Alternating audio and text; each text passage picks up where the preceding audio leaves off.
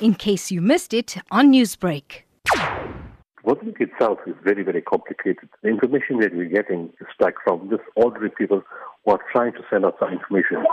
The biggest problem Mozambique has, the reality is nobody knows what's going on in Mozambique. In Beira, all the communication systems are down. People in South Africa who do business in Beira, people who have family in Beira, said up till now, they haven't been able to communicate with anybody. One person communicated with a friend in South Africa and then eventually said, Look, I have to leave the satellite communication. I have to run from where we are. The water levels are rising. It's getting very, very dangerous. That's all we know. When we check with national disaster and we check with people inside Mozambique, everybody is still trying to get to the area to see exactly what has happened. What's the latest death toll there and, and how much damage has the cyclone caused? Damage is, is, is huge. It's horrendous.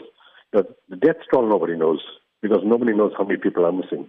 They have information of, you know, how from from local radio they say 25, they say 50, but I think it's far more than that. That's in Mozambique itself. Of course, a, because of the effect, the Mozambique cyclone has gone sideways towards the eastern, uh, to the east coast of Zimbabwe. There's a lot of death toll in one of the areas in the province called near Manica, near the province of Manica of Mozambique. There's a huge death toll there. A sudden deluge of rain.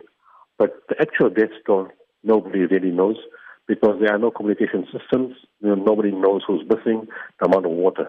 So the situation is very, very critical, both in Mozambique and part of Zimbabwe.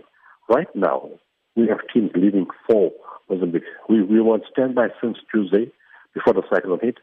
We were waiting for some kind of feedback from the government to tell us when to come, but they themselves are also battling to get an assessment of the area and this from the little information that we've heard, we've heard and heard from that side, we decided, look, it's no point waiting anymore. They are going to need our assistance. So we're sending a special rescue, uh, team, rescue, water rescue specialists and boats into the area. They left this morning at 4 o'clock. At 10 o'clock, we're hiring a special plane to send another eight personnel if we can get into Beira. In terms of humanitarian relief, what would be some of the main challenges associated with providing this relief to the affected region? Once it gets to people, it's going to be very, very difficult.